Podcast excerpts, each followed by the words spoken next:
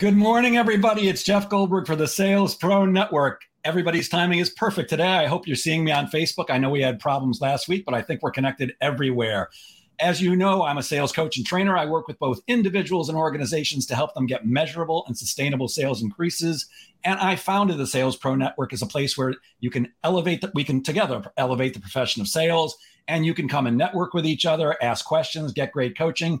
And as many of you know, every Friday at 10 a.m. Eastern, we either do a training or a live interview with somebody who can add value to the profession of sales. Of course, once again, I've got somebody terrific for you. If you've been following us for a while, you may remember we spoke to this gentleman last December, but he's so terrific that I invited him back today. It's my pleasure to bring back to you my friend Craig Siegel. Good morning, Craig. My goodness, what an introduction. Thank you for having me. And it's true, our friendship is grown, and I'm so excited to be here with you today. Let's get nuts. I'm super excited. I'm ready to get nuts too. By the way, if you're watching us live, please say hello in the comments. And if you are watching us live on Facebook and have not connected your account to StreamYard, please put your name in. Otherwise, it just says Facebook user. And finally, if you're watching us on the replay, please put replay in the comments. And if you have any questions for Craig during this interview, please put them in there. I'll make sure that I ask them. Craig, before I get going, I want to quickly share my screen if I can, because my first question has to do with something that uh, happened to you recently. Let's see. Here we go. I knew it was. There coming. we go. Congratulations, Craig. Let's get the important stuff out of the way. You just got engaged. I did. Thank you so much. But I knew it was coming. yeah, congratulations. It's a beautiful thing. Where where are you there? Down by the Brooklyn Bridge? That's exactly right. Um, so my girlfriend uh, grew up in Brooklyn, and we have some ties there. And so I had this whole big elaborate plan with a bunch of surprises. Both our families were waiting for there. Um, but yeah, it was at the One Hotel Brooklyn Bridge. Gorgeous, and it looks incredibly romantic.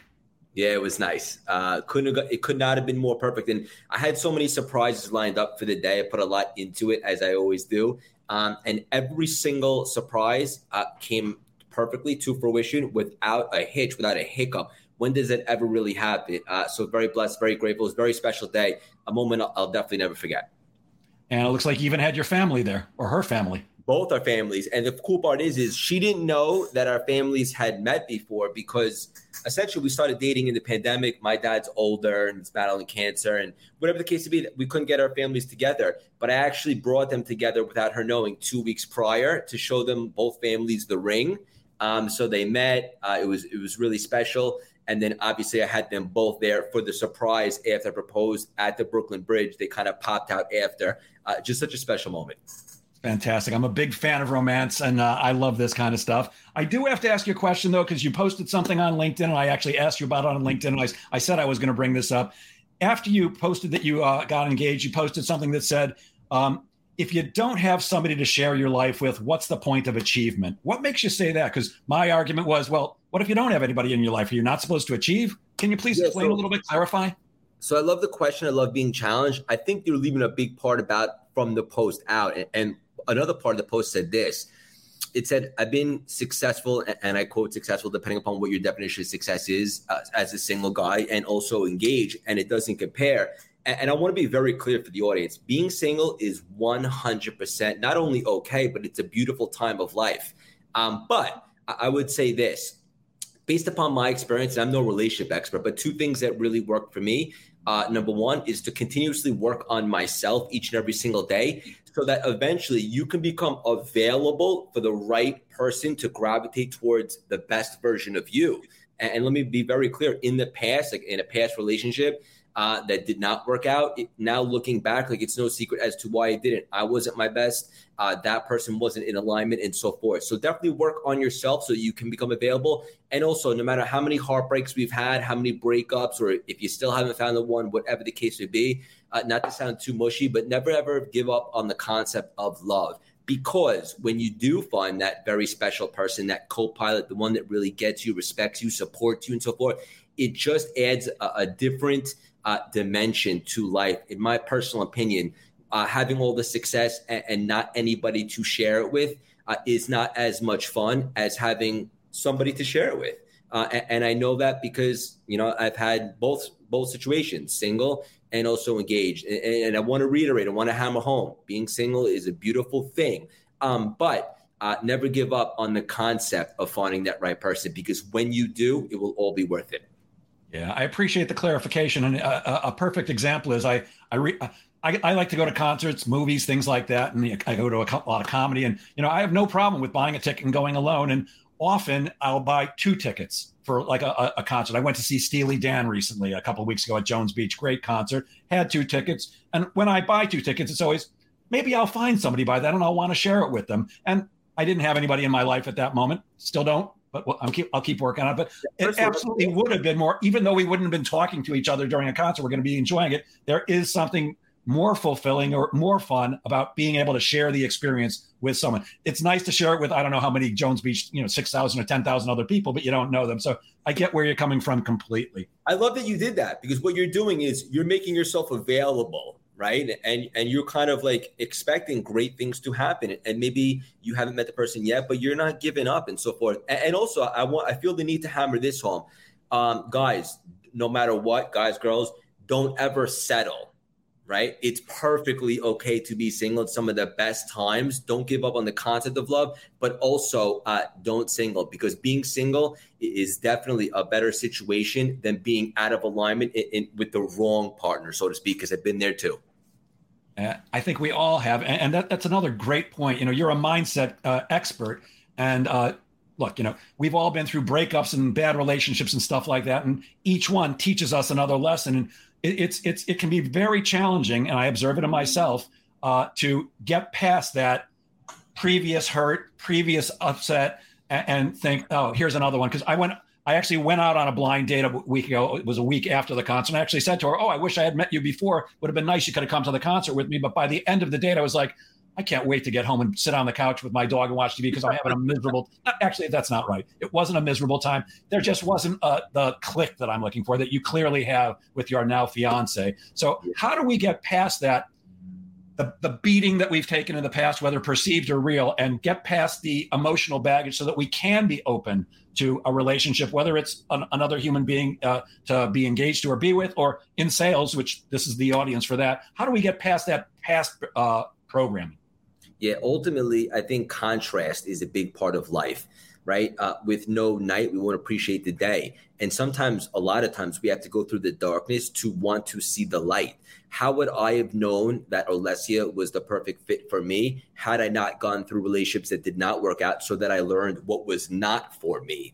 right so so you learn it, it, life is a beautiful journey um, and whatever happens that doesn't work out you have to have the mentality or the mindset that you're being protected and propelled to something greater. And that's why this feels like a, an obstacle or a piece of adversity and so forth. A lot of times, if somebody says no, uh, whatever the case may be, just think about it like I'm being propelled to something greater. And when you have that mentality, you'll never ever get dejected too badly or you'll never crumble with challenges because you know you're being set up for something more in alignment with you.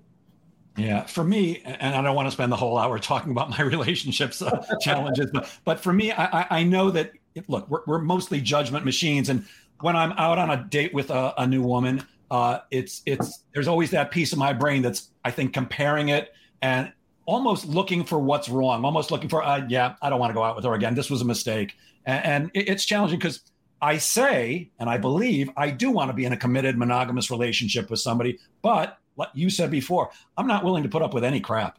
Uh, yeah. I understand that there's no perfect relationship and, and that there's always going to be arguing occasionally, but I have a very low tolerance for bullshit. Uh, and so I, I think that kind of poisons my thinking in a way, uh, and, and, it makes it difficult. Yeah, I would say this. I would say be open minded, be available, um, but ultimately um, stick to your guns, right? Like you know pretty quickly into meeting somebody uh, if there is a spark there, if there's something special. And it's not to say that you can't grow into that, but from my experience personally, um, you know, you know pretty quickly into the the encounter, if you will, if, if there's something really interesting there that you want to pursue. Um, and if there's not, or if there's a couple red flags, so to speak, look, life is short. This earthly experience, like forget about souls and spirit, like we don't have forever. We have to make every second count. So stay on the path of being available for the right person. Continue to work on yourself. Don't give up. Um, but ultimately, don't waste time either. Yep, that's it for me. Uh, let's see. Somebody says, "What's up, Jeff Goldberg?" Says Facebook user. Sorry, I don't know who you are. Uh, Adam Holzer says he's checking us out. A great guy. Hustle, Hustle and Grind is here. Good morning, Ronnie. Steve Kent, always good to see you. Ray Aurora, he says, Good morning, Jeff and Craig. Thank you for interviewing me on your podcast last night.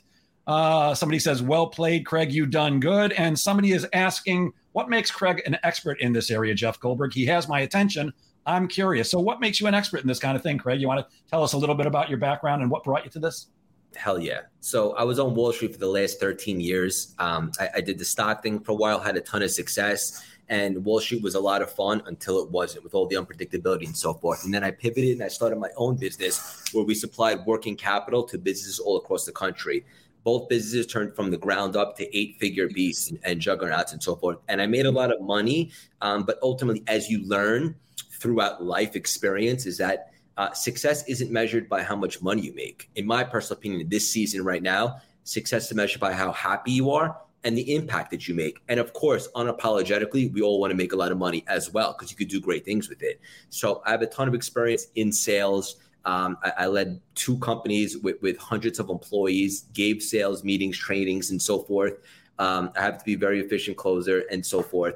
But ultimately, I reinvented myself in the beginning of the pandemic. I had a moment where I just realized that I was very unfulfilled. I was not happy. Uh, a lot of things happened at once where I found myself in a dark place. My pops had gotten diagnosed with cancer. I had just gotten out of a toxic relationship after five years. Uh, and I didn't really like what I was doing for a living. Even though I was a, an owner and I had my own company, I'm very grateful for that. I'll be straight up with you guys. I'm always going to be transparent. I was the type of cat three years ago that I was waking up on Monday and subconsciously, I was already looking forward to the weekend. And that's not how life is supposed to be. Like now, my favorite day of the week is Monday because I can't get enough of this stuff. My soul is lit right? And like this isn't work to me, like conversing with Jeff, whom I love, and, and, hopefully dropping some nuggets as a value for the audience. And so in the beginning of the pandemic, I had a very spiritual moment. I knew I was meant for more in this life, as we all are, just to be clear. Um, and I had a strategy. I'm studying personal development for so long. I asked myself, what are my passions and what are my gifts? My passion is personal development. I'm obsessed with it, removing limiting beliefs, growing brands, uh, confidence building, and all that. And my gift is my ability to communicate effectively. I married those two concepts. Uh, and then it occurred to me that personal development is more than a passion to me. It's actually my purpose. I started my CLS brand. I didn't want to be the next Tony Robbins. I wanted to be the first Craig Siegel. I finally stepped into complete alignment in my life with what I was born to do and how I can make the biggest impact. And I say very humbly, over the last year and a half, the brand has exploded. We have one of the top business podcasts on the planet, sponsored by Mark Cuban. My communities, uh, the membership. I'm, I'm, keynote speaking now all across the country, uh, and obviously being in alignment, um, making more money than I ever made in my life, which is a bonus. Met the girl of my dreams, and so life has been very good, but it wasn't always like that. So I have contrast. Uh, and you've done an amazing job building Cultivate Lasting Symphony. I know you've got hundreds and hundreds of people that are following you. Well, you've got thousands that are following you, but hundreds of people that are paying you on a, I think, a monthly basis to be a part of your uh, Cultivating Lasting uh, Symphony. Uh, can yeah. you talk about a little bit about that group? Yeah, so we have a community uh, just like Jeff does. it's a monthly subscription, or you could sign up for the year. We meet every Wednesday. I go nuts for an hour, removing limiting beliefs, building confidence, law of attraction. We also bring on big guest speakers that you have access to, like Ed Mylett and Chris Voss, the author of Never Split the Difference, which is a great sales book and so forth. Um, and we have a private group and chat where everybody networks. There's 400 people in there right now. People are doing business with each other. Uh, people are forming intimate relationships. It's just special. And I've been in other communities before. I wanted to create something that was more family vibe, where genuinely everybody wants everybody to win, supports each other, and it's just a vibe, and it's really growing. I'm very excited about it.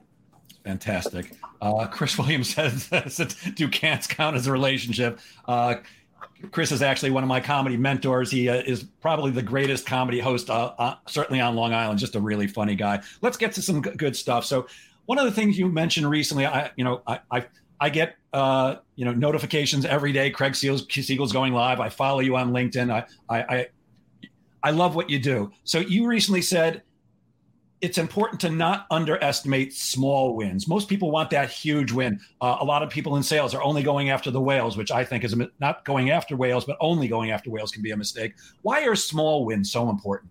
Yeah, uh, t- small wins uh, or tiny milestones, so to speak, have huge impacts.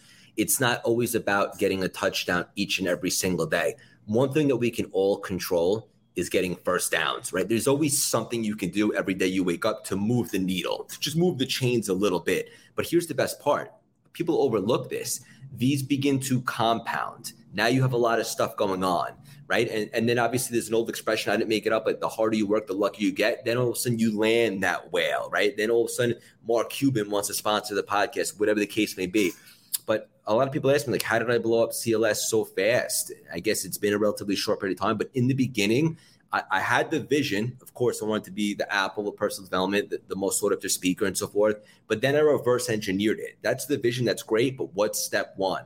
Each and every single day, building awareness, building a community, extending the reach, putting out great content. And you take that day by day. You don't worry about what's happening 20 minutes from now or what happened 20 minutes ago. Just be present, being present and mindful in my personal opinion, is the portal to expansion. That's how you really expand. So never underestimate or overlook tiny wins because they compound and they lead to massive impacts.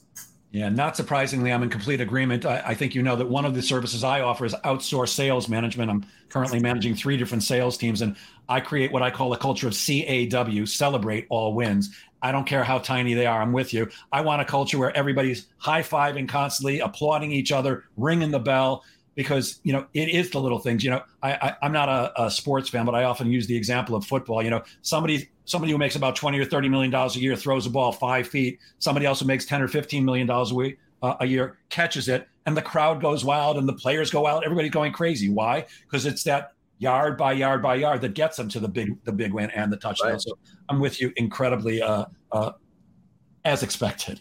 Um, uh, you mentioned your podcast before, and uh, I'm constantly stunned. You interview extremely well known and extremely successful people. It, it's it's really amazing to me how, how you get these people. First, how in the world do you get them to agree to be interviewed with you? And what's the most important or useful thing you've learned from any famous person? Yeah, so in the beginning, it was a lot of persistence, right? Just like in sales, you reach out, uh, you move the needle, you present uh, why it would be a good fit to have somebody on the podcast. How can I add value? Um, what I think my audience would love about the conversation.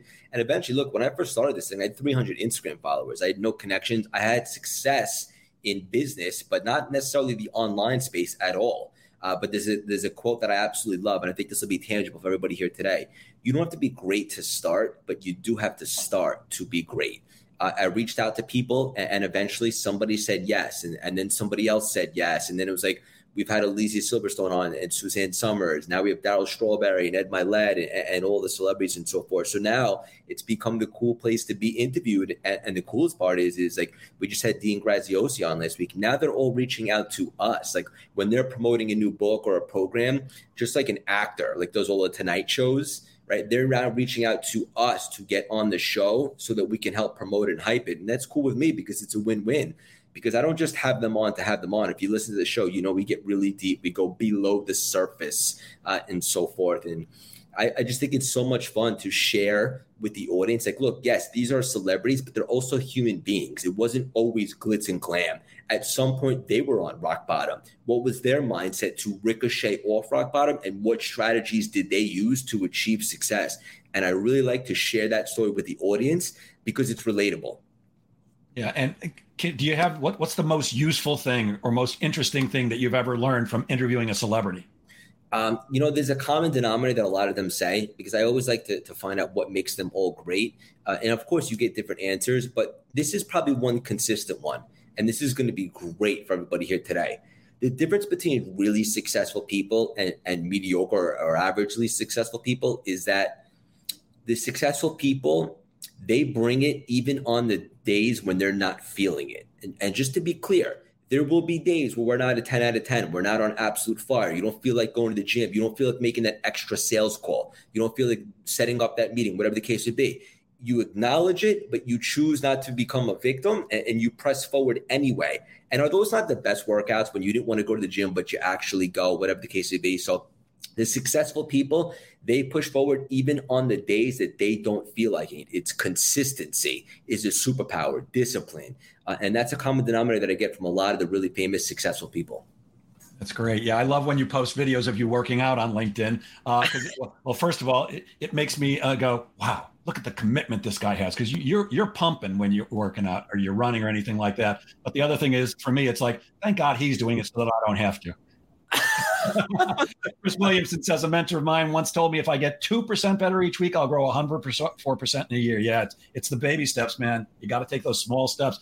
I, I always tell people, you know, take those little baby steps. It's hard to lose hundred pounds. It's easy to lose three. Break everything down to its smallest component parts and make your your your journey as easy as you possibly can given that it's not it's not easy to be successful it's not easy to have a great relationship everything takes work so make it as easy as you possibly can and also i want to add this Jeff because momentum is the toughest thing to get and the easiest thing to lose and once you get momentum the wind's at your back it's not what can i do it's what can't i do that's when you're really in that frequency when you're on fire the key to get momentum is to build small wins and, and to compound and to be consistent. And then all of a sudden you start to feel good because you're doing good. And then the home runs or the touchdowns will come. But momentum is what you want to achieve. And in order to do that, you have to stack small wins. And instead of beating yourself up for what you haven't done, acknowledge these small wins because uh, my experience is that when you get acknowledged, you acknowledge yourself, it feels good and it makes you want to do more of that. Hundred percent, yeah. And, yeah. and, just to be clear, it's something I'm still working on. Is is acknowledging milestones before I, I, aim at the next target. I'm definitely getting better at it, and it feels good to take a second, say, "Yeah, we did that," and then obviously on to the next. Yep. What What's the difference between a good miss and a bad miss? Yeah, great one, right? So a, a bad miss is when you mess up and you don't learn anything from it. And then you're probably going to make the same mistake and, and, trip over that wire again. A good miss is when you don't necessarily get what you sought after, but you learn a valuable lesson on how you can improve, right? So, for example, let's just say you're starting out as a speaker uh, and your first performance isn't great, but you then go to, to the guy that runs the event, you ask for some feedback, and he gives you a bunch of things that you could have done differently. And now you have those so that you can apply them to the next. So that's not a bad miss because you learned some valuable lessons. And I'll give you an example. I remember the first keynote speaking engagement that I had. I was really excited. I came back after. I put my ego aside. I was like, "Hey, any feedback?" He's like, "You were great. The crowd loved your energy." One thing I would suggest is when you're moving on stage, at some point, walk a couple steps, then pause and lock eye contact with someone and really hammer home a point, uh, and then go back and, and, continue walking. And so to me, I, I took that in, I, received that download. Now I apply it to the, to the next one. So although it wasn't the perfect speaking engagement, I wasn't afraid to get out there and try. I learned something from it, right? So so that's the key. The only way that we have bad misses is if we mess up, make a mistake, and we don't take any lessons. And I don't believe there's any things that are really truly failures or mistakes if we get that lesson from it because that's priceless. Yeah, I don't know who said it, but uh, I, I remember reading, you know, I never lose. I either win or I learn. That's every right. single time. And I've seen enough videos of you on stage that I know you do like to wander around and to, I do too. I like yeah. to talk to people. I, I want to make as much eye contact as possible, which is sometimes difficult when you've got a large audience or uh, as Chris Williamson can say, you know, when you're in a comedy club, you can only see the first couple of people because everybody else is dark, but everybody wants that connection and it's a beautiful thing. That's right. Um, I recently saw a post of yours, and I, I think I'd like to just share this if you, if you, remember. What are the three questions that can change your life? Um, I, I, think one was uh, who you surrounding yourself with, because you are who you kick it with, right? So you're there's an expression like you're always the sum of the five people you hang out with the most. It's so true, guys. If you want to get really like much better in a specific area of life, hang out with people that are a little further ahead than you. And, and, notice, I didn't say better than you, but further ahead. For example, I'm training for a marathon right now, for the Chicago Marathon, and I recently started training um, with my soon-to-be brother-in-law and his friends at Central Park on Sundays because he's like a professional runner. These guys run like marathons two hours and 40 minutes, and I used to always just run by myself, but I can only get so far. I started running with them. Now all of a sudden they're like, this kid won't quit. He won't give up. I'm doing my best to keep up with them but I'm running so much faster because they're faster and I'm keeping up with them and I'm growing. So that's how you improve. That's just an example. Um, what was the second question? Oh, um, where are you allocating your energy towards? Uh, if can you change it? Okay, great, then change it. If you can't, don't even stress it. Don't waste your time. Take that energy and apply it somewhere where you can make an adjustment, so to speak. Uh, and the third one was there was no number three. it, it, was a trick one. That's great. I love what you said about that, that you're running. I, I, find the same thing for myself. I'm not a runner, but I like riding my bicycle. Uh, I live near a boardwalk and it's about 2.2 miles uh, each way. So it's a nice ride. And uh, I'm not taking a leisurely ride like most of the people on beach cruisers are. I'm, I'm on my uh, road bike and I'm pumping. And I know that I'm going fast, but when somebody else is ahead of me, I'm like, okay, I'm getting past this guy. And I don't care what he does, he's never getting past me. And every now and then I'll get somebody who comes flying by me and I'm like, holy crap. But even when, you know, my muscles are now aching and I'm exhausted, it's like, this ain't happening. Before the end of the boardwalk, I'm getting past it. It's that that competitive nature that I think we all have inside us that sometimes we kind of hide. It's like, ah, what's the difference? He can he can it doesn't matter if I get there first or not, but it's that it does spur you on when you've got somebody else to work against. It's contagious, right? So like you know the expression you never want to be the smartest cat in the room because like how how can you expand if you're already the smartest cat in the room? But by being around people that are further ahead that are that are expanding their capacity, it's contagious. It will rub off on you. And, and here's the kicker: be very intentional with this because if you start surrounding yourself with people that are low vibe, low frequency, maybe don't have the, the same core values as you, that will rub off on you too. So be very intentional with this. Valerie Heffron says competition breeds success. Love and, Valerie. Who doesn't? And, and uh, so, what do you? What advice do you have for the, those of us who are always the smartest person in the room? I'm just kidding. Here, here's another one for you. What do you mean when you say how you do anything is how you do everything, and why is that important for us to know? So good, so good essentially carry yourself as, to a certain standard, right? Standards over feelings. And I was interviewing Jim Rome uh, recently. He said the standards over feelings. That means the way you brush your teeth, the way you make your bed, the way that you work out in the gym, the way that you handle sales calls, the way that you're present during dinner with your spouse or your friend, whatever the case may be. Like, give everything you got, everything you got to every situation and you'll always overachieve and you'll do a great job. But if you start slacking with certain things, like for example, let's just say, oh, I'm not really in the mood to, to make the bed today, I'll do it later. Next thing you know, you go into your bed later that night because it wasn't even made, right? Or, or you brush your teeth, you slack off, or you you play you do a sales call as opposed to playing to win, you play just not to lose. All of a sudden, this carries out to other areas of your life, right? Like for example, someone you have a meeting with somebody and they show up two minutes late, I mean, what else are they going to be late to? That's that's my thought process, right? So every single thing that you do, you should take pride in the fact that be a leader, right? Have the mentality that the camera's always on, people are always watching. How are you going to show up to each and every single activity that you do? And if you hold yourself to a very high standard, that will rub off on every activity in all facets of life, and it will only be a positive for you.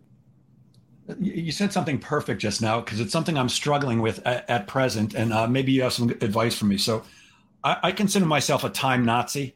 It's like be on effing time. I, I, go with what I call the airport theory. If you show up to the airport and you're a minute late, you could have the best excuse in the world. The plane took off. So I'm very big on being on time. I hate when I'm late. It happens to all of us sometimes, but some people are, are traditionally late. And I happen to be working with several organizations that are one, run by Orthodox Jewish people and they seem to have a different relationship to time. Like I had a guy who I was supposed to interview for a job, showed up 15 minutes late for the interview. What, are you kidding me? That, that that's insane. Uh, so I'm wondering, do I need to relax a little bit and take into account that not everybody has the same thing, or do I need to help see them the error, in my opinion, of their ways? I think it's important to be on time. I'm with you, brother. I, I would stick to that because um, that says a little bit about who you are and your character, right? Like if you're building a big organization or an empire or a company, I want people that are going to be on time. And to be honest with you, like being on time is still two minutes late, right? You should always be five minutes early, they say. So it is what it is. Like it's just it it's respect. And also it's how you carry yourself. And if you look at the world's greats, I imagine um, they held themselves to a high standard just the way you do, Jeff. And they would be there on time and they would expect their employees, their interviews, whatever the case may be, to be there on time. Uh, and you're right. Like if you showed up late to somewhere, uh, you're late, right? There's there's nothing else to say about it. And look, I've been there myself. Uh, I wasn't always the, the most um, what's the word uh, when you're punctual. Punctual. That's right. And, and, like, isn't it true? Like when you're running a little late, like you start to get anxiety, right? Like stresses you out. Nobody likes that. Yeah. Get there early. For anyone that's on here today that's watching, I would suggest challenge yourself to start being five minutes early to everything and watch how much better life flows and how, how good it is. So, to answer your question, it was a long winded answer. Stick to your guns. If, if you have a meeting at a certain time, that's what time the meeting should start. Yeah, I'm struggling with this one because it is a cultural thing, and I, I don't want to make people wrong, but it, it is a cultural thing. I've spoken to several of the business owners who are Orthodox Jewish people, and uh, that's just how it is, Jeff. So I'm working on that one. Let, let's switch to something else. What's the COI? What is the cost of inaction? everything, right? Like everybody talks about ROI, return on investment. That's great. But what I think is much more valuable these days is the COI, the cost of inaction. For anybody that's on here right now that knows they're meant for more, that knows they're supposed to be doing something else, or they feel called to do something, put themselves out there in some capacity. Let me ask you this Could it be scary? Yes. Trying something new, change can always be a little scarier. But isn't it much scarier to wake up in five, ten years from now doing the same thing that makes you miserable, wondering what if with regret? So, what is the cost of you not taking action?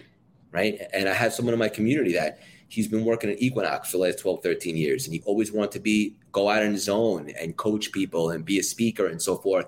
And we were recently talking about the COI, and he finally pulled the trigger.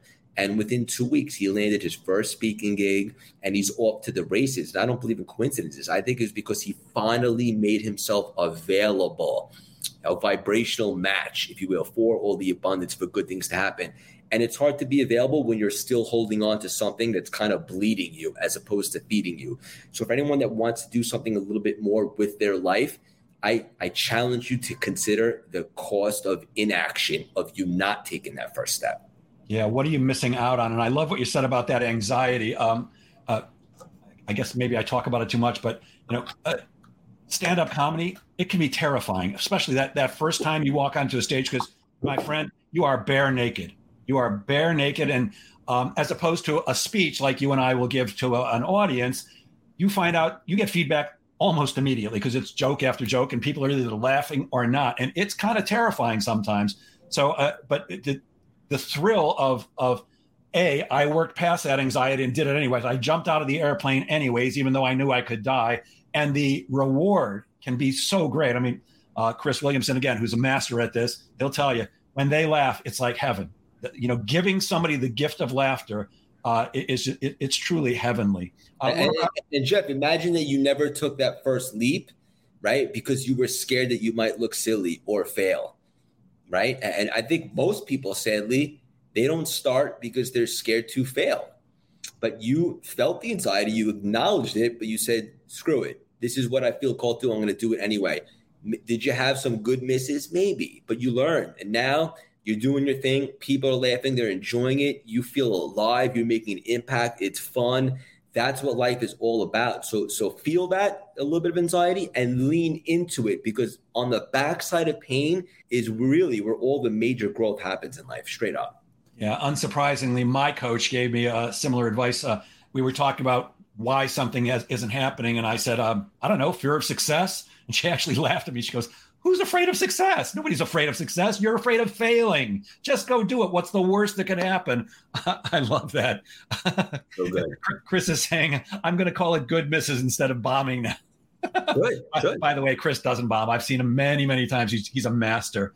Uh, we're about halfway through. We're talking to uh, Craig Siegel. He's a mindset or performance coach, and I'm honored to consider him a friend.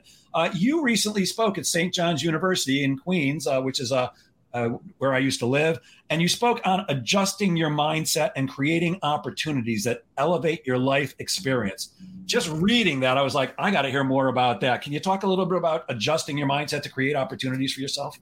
Yeah. So you have to start looking at, at scary things like we just attested to as opportunities, right? And, and revamp your mindset in regards to how you go into these things.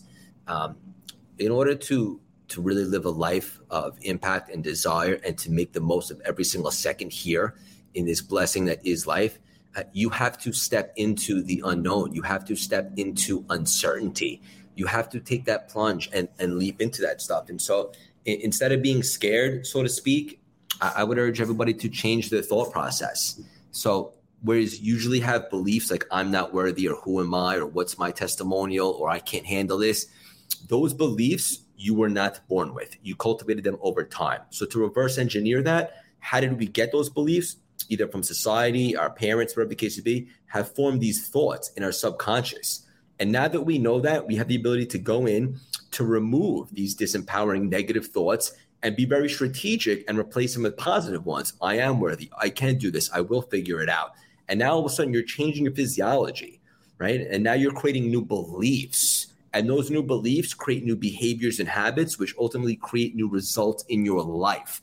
And I can't stress it enough. If you want to create great opportunities for yourself in this world, yeah, it starts with with the mindset. It starts with staying mentally fit and being very intentional with the thoughts that you allow to take up real estate inside your mind. So this is great news for anybody here today because anytime you wake up and you're feeling a little off or a little funky or not your best self, it's just feedback from the universe, from God, whatever it is that you believe in, saying that your thoughts are currently out of whack. Now that you know that, thank you very much. Disempowering thoughts get out, empowering ones you stay, productive, constructive thoughts, new beliefs. Now let's do this. Bring it on. I will get on that stage and, and make jokes, right? Or I will start that new business, or I will reach out to Darryl Strawberry to be on the podcast, whatever the case may be. It all begins with your thoughts. And now that you know that, it's a game changer for everything that you do from here on out with the rest of your life. Do you, do you have some type of a uh, mindfulness practice that you do in the morning? I know for me, I wake up and as I'm he's sleeping behind me, so I don't can't say it. I got to spell it W A L K I N G, the D O G. Otherwise, he would have jumped up just now. I actually speak out loud to myself, and I'm I have a whole mantra of things It takes about ten minutes for me to go through. Do you have something like that to start your day? Yeah, and let me just be very clear. I'm the strangest cat you'll ever meet. I have a lot of weird stuff. Number one, I have like affirmations all over my place in Manhattan, literally everywhere. Uh, there's like words on the door, on the mirror. It says stuff. I'm constantly feeding myself with positivity in case I ever forget, right? Because physically fit is great, but, but I'm a big believer in, in staying mentally fit is everything. So every day, um, when I'm doing my to do list for the day and I get up and I pray and, and I meditate a little bit, I'm feeding myself with, with a podcast or a, or an audio book, something to just continue to feed my to my mindset and so forth. And also now I understand completely that being mindful of your thoughts is, is straight up. And I said it before, I'll say it again. It's the portal to expansion. It means that you're not worried about anything that's happened before, that's going to happen in the future. You're very present in the moment. Like right now, all I want to do is provide the most value I possibly can with you here today. I'm not worried about anything else. And when you're present and you're mindful, that's when you can perform at the highest level. So it, it, you have to be mindful, whether that's meditation, uh, working out, whatever it is for you that anybody does, journaling, whatever the case may be, whatever works for you. But practice being mindful of your thoughts. And if they're not serving you, you have a choice which ones you want to allow to stay, and you can replace them with the correct thoughts. Valerie's asking, would you share your favorite affirmations? why not you?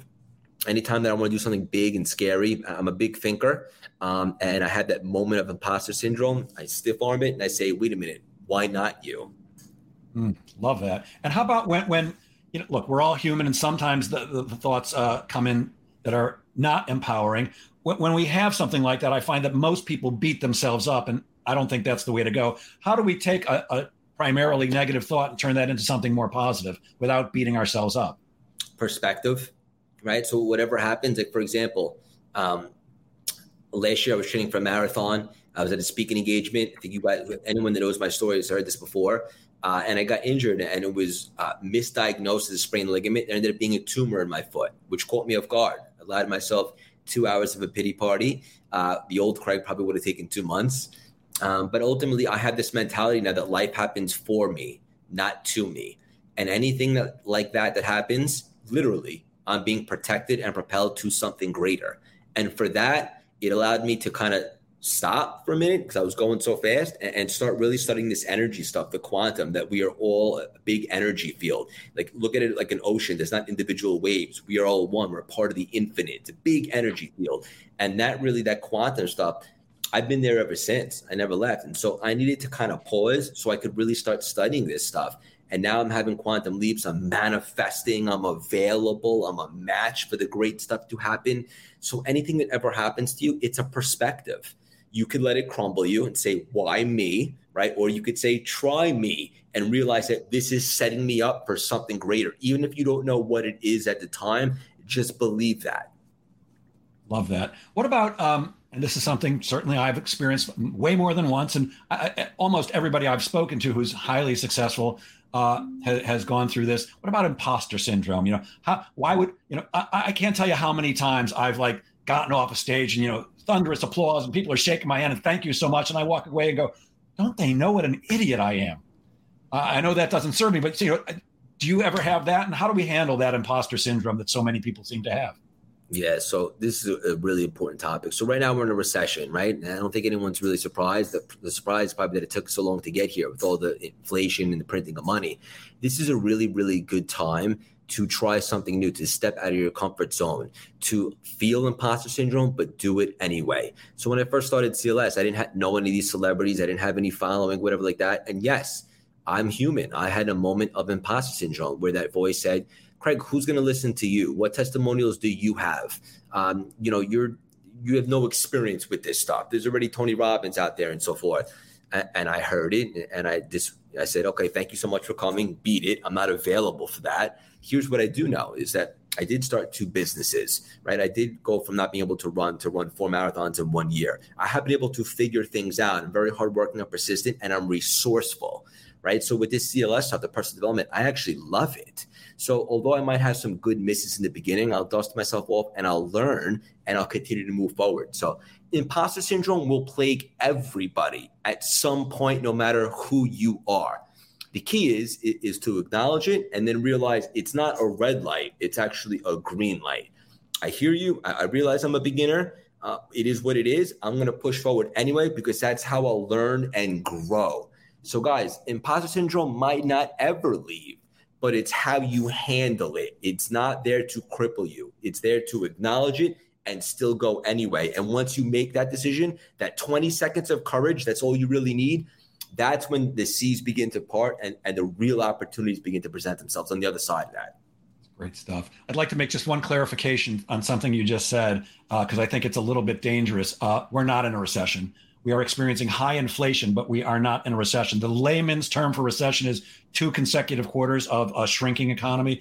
None of the economic indicators show that, but the media is saying we're in a recession. And I think that's a dangerous thing for people to think. So I would urge you to take another look at that one. Well, I, I thought that I saw that based upon the data that it was confirmed this week. If not, I'll say this: it doesn't matter what it is. the the, the point is is times like this present really good opportunities because if you look back in history, the recessions have created the most millionaires. So the point that I'm trying to land here is, and, and I guess we have to go double check the data, no problem. If it is challenging times, there's also a different perspective. It's a great opportunity to step into the unknown and maybe try some new things and really see where a lot of people are feeling some hurt and pain where can I look for some great opportunities? For example, in the beginning of the pandemic, I looked around, I saw a lot of day drinking and Netflix. I said that wasn't going to be me. I have a moment because my office is closed. And then I started CLS and, my life was never the same. So no matter what you want to call it, it's a challenging time, but it's an opportunity. Now I'm stuck on day drinking and Netflix. That sounds like my weekend. Okay, we'll we'll figure something out better to do. Something else that uh, you, you, posted recently, uh, you asked if motivation is real, isn't it? Motivation is temporary. It's why everybody signs up for the gym on New Year's and then three weeks later it's empty because people can get temporarily motivated. Anybody could watch a Rocky movie and feel good. But when you're inspired, you're in spirit, your soul is lit, that's a difference because adversity and challenges will hit us all, period that's not negotiable.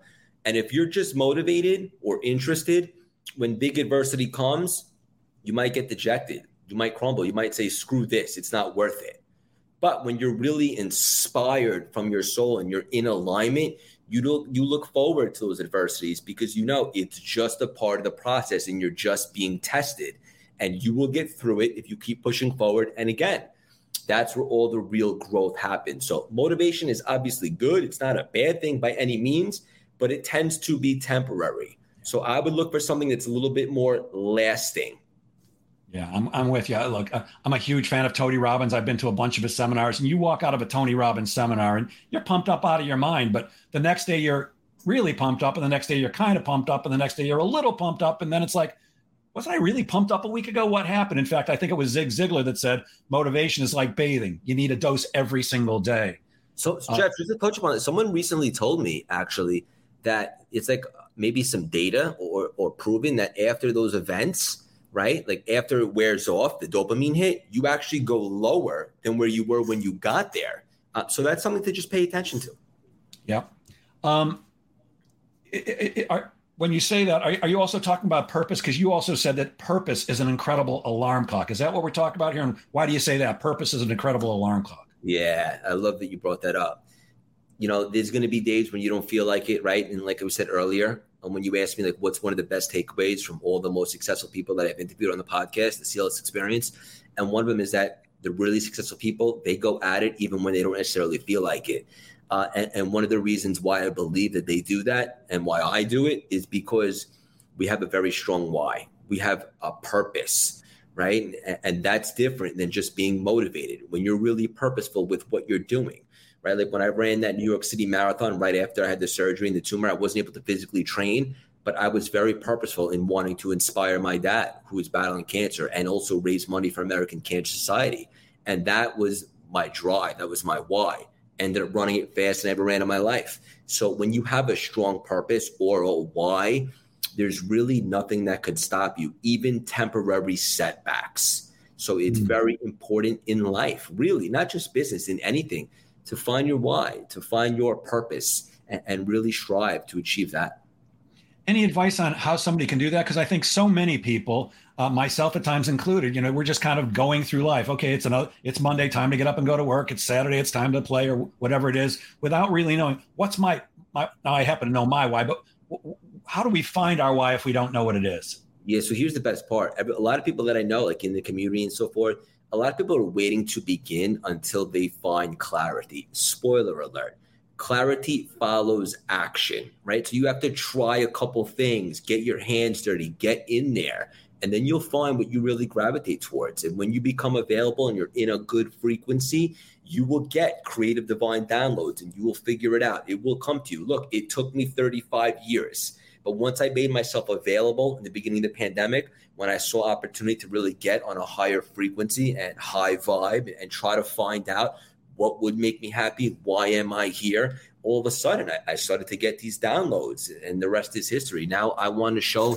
that everybody can reinvent themselves at any time as, as, long as they decide that they're meant for more and they're committed to working at it. So don't worry so much about finding clarity. Get your hands dirty, try some new things, put yourself in that frequency, and clarity will come. It just will. But you can't sit there and wait. It doesn't work like that.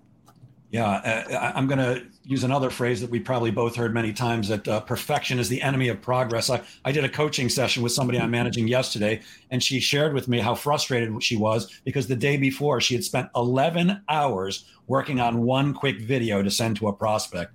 I was like, What took 11 hours? She goes, I kept messing up and it wasn't perfect. I'm like, perfect. You don't, the prospect doesn't care if it's perfect and i don't care if it's perfect. Better to get started and do something than just to sit there and wait 11 hours. And she was serious. She said her husband had to come into the room and say you got to stop working. It's late at night.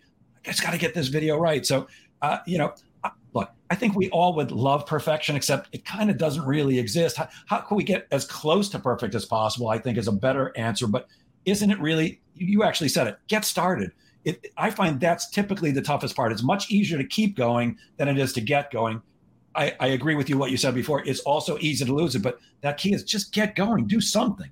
Yeah, and, and I'll, I'll land the plane with this for that. Done will always be better than perfect, right? And there's a good friend of mine who's a really successful entrepreneur in this space. Uh, she self published her first book. And as it turns out, there were three errors in there. She doesn't care. Her second book got picked up by a major publisher. She's one of the biggest entrepreneurs on the planet right now, and she's crushing it. But had she waited for that first book to be perfect, she would never would have even wrote it. Right. So, like on your deathbed, God willing, 100 years from now, like, what are you going to be more concerned about? That you had three errors in your first book or that you never wrote the book in the first place? So, done will always be better than perfect. And nobody's perfect.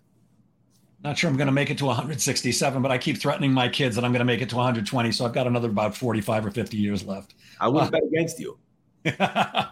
um, so, so many people, including salespeople, we tend to procrastinate. Any any tips for getting past removing procrastination? Yeah, um, I think people often procrastinate because they're not really in alignment with what they're doing, or they're not really excited about it. So, for example, if you don't really have like a big goal, well, let's just say you're working out and you're not really like, you don't have a vision or a goal, you're not really trying to do anything specific. On a day you don't feel like working out, it's a good chance you'll procrastinate, not go, right? But if you're signed up for a marathon or you want to lose 10 pounds or you want to become the best version of yourself because you're looking for the right partner, then obviously you're probably not going to procrastinate because you have a why, you're purposeful. So I think it's really key to to never settle and really find what does make your soul lit and, and what are you aligned to and what are you on fire for. And it's not to say that we won't all have moments of procrastination, um, but ultimately, we don't get that second back, the minute back, that hour back, right? We're only here for a certain amount of time. And that's not to scare people, it's just to make it really real. Like, we don't know what tomorrow brings. We have to make every single second count. So if you're procrastinating because you're not really excited about something, I think that's feedback to really find out, okay, maybe I'm not excited about this. What would make me excited? And then maybe pursue that. And there's a really good chance you'll probably procrastinate a lot less chasing that dream. Mm. So it really comes back to knowing your why. And, and also, I think knowing what your motivation is, what your true motivation is. I, I have pictures of my three kids behind this monitor because I'm staring at this monitor all the time, and they're my why. They are my why in life. I do I want to live a great lifestyle and enjoy my life? Yes, I do. And I already do. But my why is how can I supply my three gorgeous, wonderful children with the best opportunities and the best possible life they can have? And anytime I'm like, you know what? I'm just going to take the rest of the day off. And look, sometimes you need that time off, but I'll look at their pictures and go, you know what? I do need to make another call. I do need to write something else. And that gets me past. It's like, I can't slack off for, I can slack off for me, but I can't slack off for them. I won't, not even I can't, I won't you nailed it. And for everybody listening today, that's Jeff's why. I have my own. Find yours, whatever it is, make it unique and special to you. And that will help on the days when you don't really feel like it. Yeah, I actually had, uh, I don't want to get too woo woo on everybody. I actually had a psychic healer share my purpose in life with me. Uh, I, I don't think I shared this with you, but uh, I was talking to her and uh, actually about uh, self sabotage. Uh, my, my coach had said, talk to her about self sabotage. And you know, she kind of gets inside your head. She goes, I don't feel any self sabotage there, Jeff, but I do feel something. Would you like to know what it is? I said, sure. She goes, You're not living your life's purpose. I'm like, I'm not living my life's purpose. What are you talking about? She goes, You're not. Would you like to know what it is? And I'm like, Yes, please. That would be very good. And she said, Your life's purpose is to have a great time and to help other people have a great time by making them laugh. Now, I had never ever said anything to her. I've only spoken to her a few times, but I didn't say anything about it. I use humor when I'm speaking or training, that, that I'm a funny guy or anything like that. But it was one of those. Actually, I started bawling, not just crying. I was like, it was. I was almost hysterical because it was one of those moments where she spoke right to the truth inside. I knew she that she had it, and that's actually what got me to do stand up. That's all she awesome. said your, and it was like, of course, my my job in life is to have a great time and help other people by making them laugh. Chris Williamson's much better at, at it than me, but I'm trying. If you were um, waiting for a sign, that was certainly it. It was it was it was like it was flashing lights right in front of you, you know what I'm talking about. Sometimes somebody says something to you and it's just you just know that somebody just spoke the absolute 100% truth.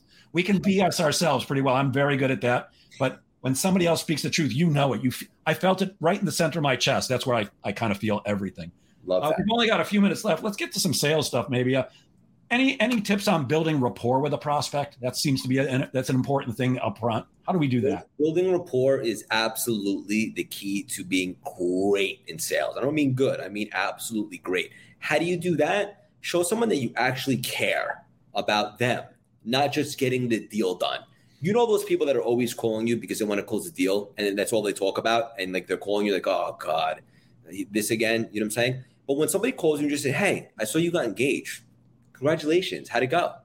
Right? And, and then, "Oh, thank you so much. It went great." Blah blah blah. And then all of a sudden, later in the conversation, they go, "Oh, we were talking about the deal. Did you want to move forward with that?" All of a sudden, it's like we built a little rapport. There was a connection there. There was some commonalities. I could tell they cared about something else besides closing the deal. So I would always do that when you're when you're reaching out to anyone, especially if it's a cold prospect or you're working on a really big multi-million dollar deal, whatever the case should be. Show them that you care, right? And like for me, like with these celebrities in the beginning, right? Like I didn't treat them like a celebrity. They're a human being, right? Like I, I treated them like a person, and I explained to them why I think that their message would really resonate with the audience, and, not like looking up to them like this because we're all human beings. So we built that rapport. They actually respect that a lot more, right, than someone that's just coming up to them and say, "Hey, can I your autograph?" Whatever the case may be. That's just one example because ultimately that was still a sales deal, right? I was trying to get them on the show. So build rapport, show people that you care, find some commonalities, talk about something else aside from just the deal. And the chances are someone's going to do this with you because they like you, not necessarily because you have the best price, the best product. Yeah, and I suspect, and it's a very strong suspicion, that that's why CLS is so successful because when I hear you speaking to your audience, I can tell it's not just so that Craig can get rich. I can you're caring about each and every one of them truly shows through. And it's actually awesome to watch. Um, let's do one more before we finish. How about um I've got 75 questions for you as I always do. Uh, how about this one? When things are at rock bottom, how can somebody ricochet? How can somebody come back from rock bottom? If you're really going through it, uh, the good news is, is there's probably only one place to go from there, right? And that's up and you don't have to hit that home run or that touchdown right away. Gather some momentum. How do we do that? Tiny wins have massive impact. Start to stack a couple, practice some good habits, right? It, it will manifest and translate into something big. So uh, a lot of people have been through rock. bottom. I was at rock bottom a few years back, uh, and ultimately, I just took a second to, to, to acknowledge my thoughts. Is are things really so bad? What choices are available to me right now? Right? And then I realized like I was stuck at this Wall Street job, even though it was my own business. Then I realized I wasn't really stuck. I was just scared to make the tough choice, which is that I know I'm meant for more, right? Similar to you with, with the comedy stuff. I imagine when you finally did it, you probably said, What have I been waiting for? Right. So so guys, like rock bottom is a perspective. And I'm not saying it's not real because I know we go through a lot of lot of deep stuff. You lose a job or we lose a loved one, whatever the case may be. But okay, now we have a foundation how can we ricochet off? What's one positive step that we can do today? And then tomorrow, and then next Tuesday. Then all of a sudden, you begin to stack it, compounds. It's like, wait a minute, we bounced off rock bottom. We're on our way. So I think perspective is key. Yeah, one of the things I love about being in, in, your sphere of influence is how you don't talk about pie in the sky stuff and that you don't teach fancy concepts. Everything is very easily doable and it's all basic stuff that we should already know. I love that. I'm sharing my screen right now. In case people want to get in touch with you maybe they want to be a part of cls or anything else how can they reach you?